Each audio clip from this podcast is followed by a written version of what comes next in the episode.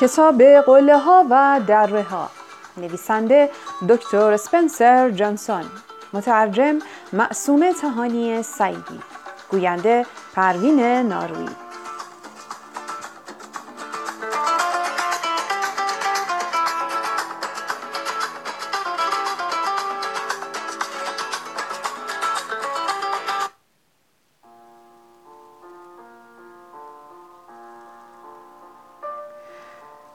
فصل هفتم، در میان گذاشتن آموخته ها با دیگران. مرد جوان اوایل بعد از ظهر به قله پیرمرد رسید. به محض دیدن پیرمرد به طرفش دوید و او را به آغوش کشید. پیرمرد خندید و گفت: چقدر غیر منتظره، به سختی تو را شناختم. شباهتی به اولین باری که تو را دیدم نداری. سفر فوق‌العاده‌ای است، اینطور نیست؟ مرد جوان گفت: بله، همینطور است. البته رسیدن به قله بلندتر کمی طولانی تر از آنچه بود که من فکر می کردم. پیرمرد گفت: منظور من این بود که زندگی هم مانند یک سفر است. مرد جوان گفت: بله، همینطور است. سپس برای پیرمرد تعریف کرد که از وقتی این قله را ترک کرده چه کارهایی انجام داده است. پیرمرد پرسید: به نظرت مهمترین چیزی که در این سفر کشف کردی چه بود؟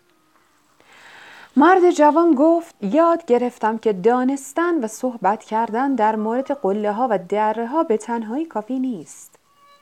وقتی اولین بار به دره محل زندگی خودم برگشتم اینطور بودم.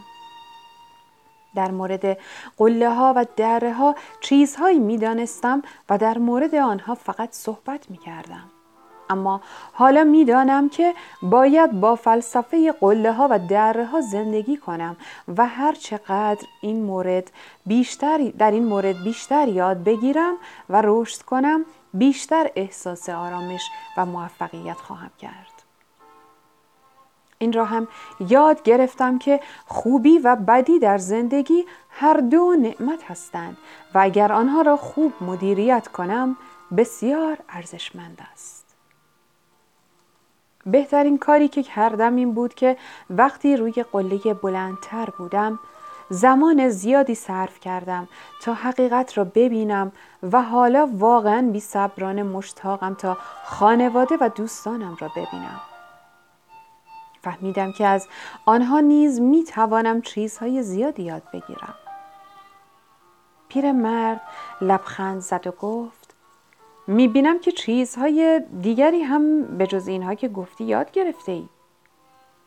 مرد جوان پرسید: منظورتان چیست؟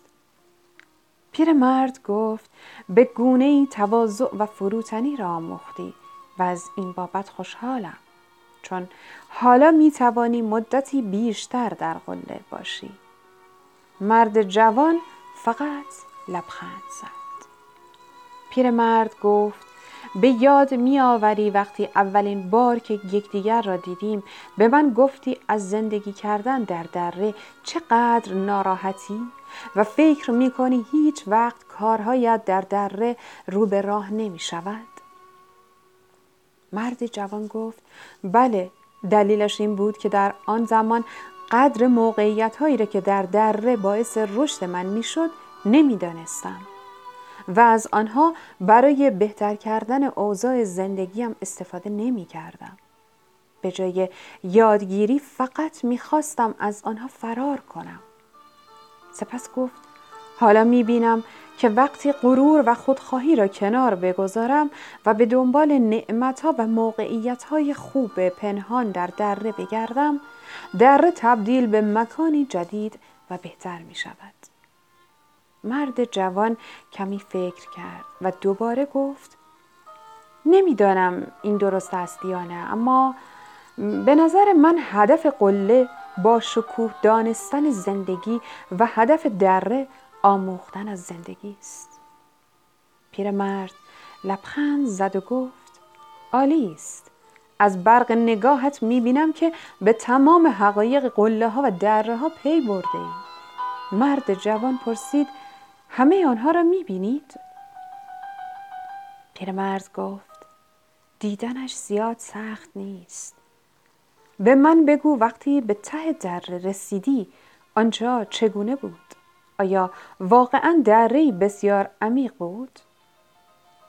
مرد جوان لحظه‌ای به پایین نگاه کرد و آنچه را که اتفاق افتاده بود به یاد آورد و گفت: در آن پایین رودخانه‌ای خروشان بود که عبور از آن خیلی خطرناک به نظر می رسید. چیزی نمانده بود که تغییر مسیر دهم و برگردم. ترسیدم که شکست بخورم، اما بعد فهمیدم که این ترس من است که باعث شکست هایم می شود. مهمتر این که فهمیدم با کنار گذاشتن ترس و غرور واقعاً می توانم دره را به قله تبدیل کنم. پیرمرد که کنجکاو شده بود پرسید: چگونه؟ چطور این کار را کردی؟ مرد جوان گفت: به خاطر آوردم که یک راه مهم برای رسیدن به قله بعدیم ساختن و دنبال کردن تصویر ذهنی مشخص است. تصویری که حس خوبی به من می‌دهد و واقع بینانه و دست یافتنی است، به شرط اینکه واقعاً با تمام وجودم و با تک تک سلول‌های بدنم آن را بخواهم. با تمام حواس پنجگانه‌ام طوری آن را حس کردم که انگار واقعاً به قله رسیده بودم و از رسیدن به قله لذت می‌بردم. تصور کردم روی قله چه چیزی را می‌بینم، چه حسی دارم، چه طعمی را می‌چشم، بوی خوش کوهستان را حس می‌کنم و چه صداهایی می‌شنوم. با این کار ترسم از بین رفت و انگیزه و اشتیاق بیشتری پیدا کردم تا به سمت آن قله بلندتر بروم. به این کار ادامه دادم و تصویر ذهنی مشخصم را دنبال کردم تا سرانجام راهی برای رفتن به آن سوی رودخانه پیدا کردم. با استفاده از تنابی که به همراه داشتم کمندی ساختم و آن را به سمت درختی که آن سوی رودخانه بود پرتاب کردم. کمند دور تنه آن درخت حلقه شد و من توانستم با کمک آن خودم را به طرف دیگر رودخانه برسانم و بعد هم به قله رسیدم. برایش دیگر مهم نبود که این کار چقدر مشکل بوده است. پیرمرد پرسید: قله بلند چطور بود؟ چشمهای مرد جوان برقی زد و گفت: فوق‌العاده و شگفت انگیز. پیرمرد گفت: چطوری فوق‌العاده و شگفت انگیز بود؟ مرد جوان به قله بلندتر که در دور دست قرار داشت نگاه کرد و گفت: خیلی هیجان انگیز بود. از آنجا می توانستم دره و همین قله را هم ببینم. به پیرمرد نگاه کرد و سپس ادامه داد: اما مهمترین چیزی که آنجا فهمیدم این بود که چرا شما همیشه از کلمه به راستی استفاده می کنید. مثلا می گفتید به راستی قدر موقعیت های خود را بدانید و آنها را مدیریت کنید، یا به راستی از موقعیت‌های بد درس بگیرید و آنها را به موقعیت‌های خوب تبدیل کنید.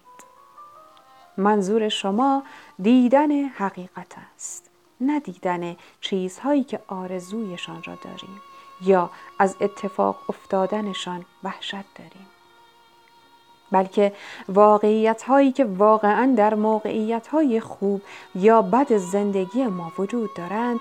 و حالا امیدوارم که بتوانم قله‌ها و دره‌های بعدیم را با اشتیاق و کنجکاوی بیشتری در مورد حقیقت بگذرانم.